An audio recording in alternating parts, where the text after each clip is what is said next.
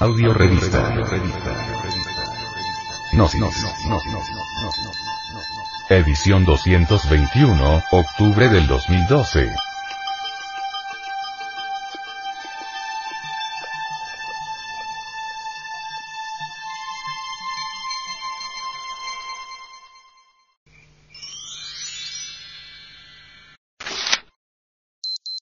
Para vivir sin drogas.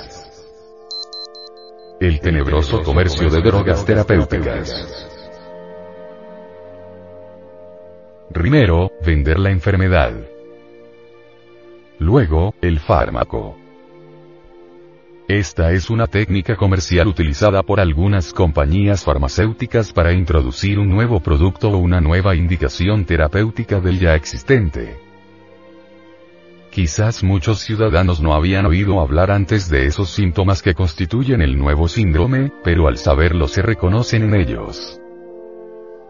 A partir de aquí surgen porcentajes de población afectada hasta entonces nunca cuantificada, especialmente en el campo de los trastornos mentales, más emocionales que psiquiátricos.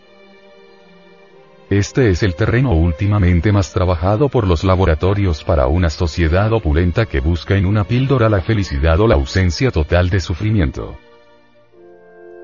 A juzgar por las informaciones de prensa, los norteamericanos, hace dos años, empezaron a padecer una enfermedad poco conocida, llamada síndrome de ansiedad social. Psiquiatras y defensores del paciente aparecían en la televisión y en la prensa para explicar que se trataba de una variedad degenerativa de la timidez, muy extendida pero fácilmente tratable. En 1997 y 1998 no hubo más que 50 menciones de la enfermedad en los medios de comunicación estadounidenses. En 1999, en cambio, se habló de ella más de mil millones de veces, según un boletín especializado en técnicas de mercado.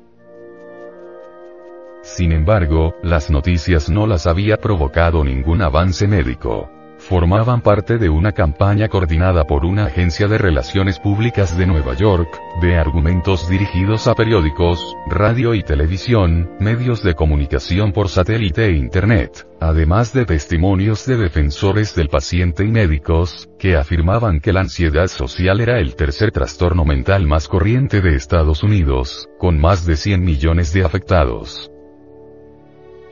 Aproximadamente el 96% de las noticias explicaba la información de PR News, un boletín sobre técnicas de mercado transmitía este mensaje esencial. Paxil, Ceroxat en su denominación europea, es el primer y único medicamento aprobado por la FDA para el tratamiento del síndrome de ansiedad social. La propaganda del fármaco no era casual. Con Wolfe, la agencia de relaciones públicas que coordinaba la campaña, no estaba al servicio de los médicos y defensores del paciente que colaboraban en la campaña educativa. En realidad, trabajaba para SmithKline BHM, el gigante farmacéutico ahora denominado GlaxoSmithKline, que fabrica el antidepresivo Paxil. Junto a la campaña hubo un bombardeo publicitario y de marketing de millones de dólares. El año pasado, las ventas de Paxil, que eran inferiores a las de otros antidepresivos como Prozac y Zoloft, aumentaron un 18%. Las campañas de educación y publicidad han suscitado la preocupación de que las empresas farmacéuticas, que tradicionalmente buscaban nuevos fármacos para enfermedades existentes, ahora se dedican a buscar nuevas enfermedades para fármacos existentes. Las empresas farmacéuticas dedicadas a comercializar tratamientos psicofarmacológicos han empezado a vender enfermedades psiquiátricas, afirma Carl Peyot, un bioético de la Universidad de Minnesota especializado en filosofía de la psiquiatría. La manera de vender medicamentos es vender enfermedades psiquiátricas. Si uno tiene Paxil y es el único fabricante de un fármaco para el síndrome de ansiedad social, le interesa ampliar esa categoría lo más que pueda y hacer que sus límites sean lo más difusos posible. El hecho de difuminar la frontera entre una variación normal de personalidad y un verdadero trastorno psiquiátrico puede frivolizar las enfermedades mentales graves, según algunos expertos. Algunas técnicas de mercado parecen insinuar que una parte enorme de la población necesita la intervención de fármacos para problemas relativamente corrientes, y, a largo plazo, me preocupa que eso pueda perjudicar la credibilidad del concepto de enfermedad mental grave, dice Rex Cowdery, director médico de la Alianza Nacional para los Enfermos Mentales. GlaxoSmithKline no ha permitido que ningún directivo de la compañía comentara la cuestión, pese a repetidas solicitudes. Pero los médicos y defensores del paciente que han participado en la campaña de la empresa han defendido su labor y han dicho que sirvió para informar a miles de personas que, con anterioridad, no sabían que padecían ese trastorno, y que ahora, en muchos casos, han acudido en busca de ayuda. Aunque muchos participantes han reconocido que trabajaban como asesores o investigadores pagados por la compañía, todos niegan cualquier insinuación de haber sido manipulados. La mayoría de ellos dicen que llevaban años trabajando en el síndrome de ansiedad social y que se alegraron de que SmithKline les ofreciera una forma de difundir su mensaje.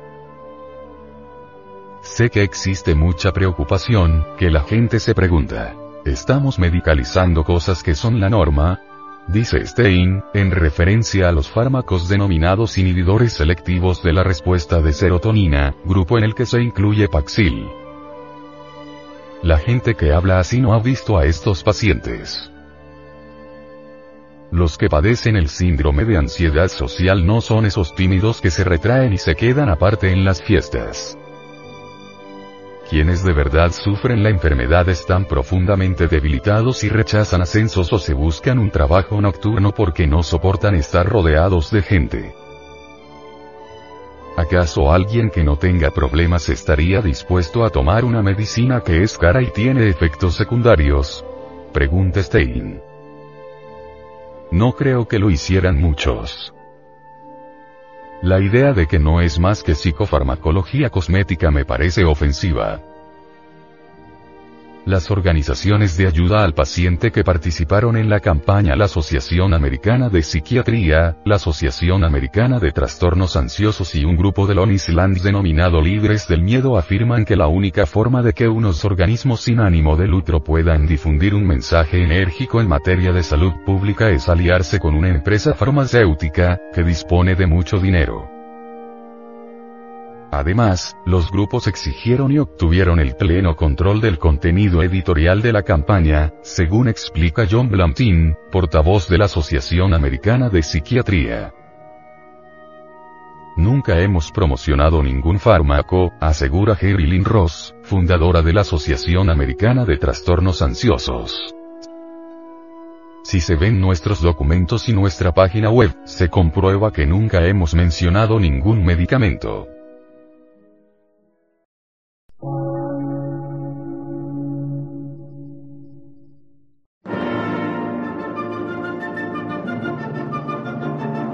Emisora, gnóstica, transmundial. Por una nueva civilización y una nueva cultura, sobre la faz de la Tierra.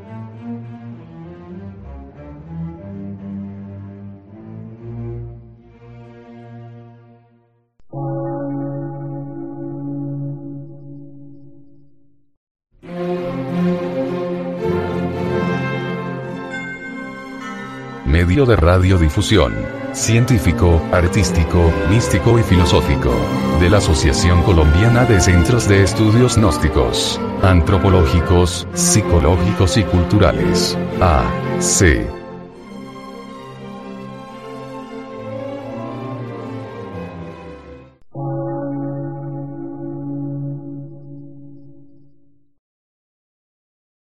Lectura en movimiento. Difusión sin fronteras.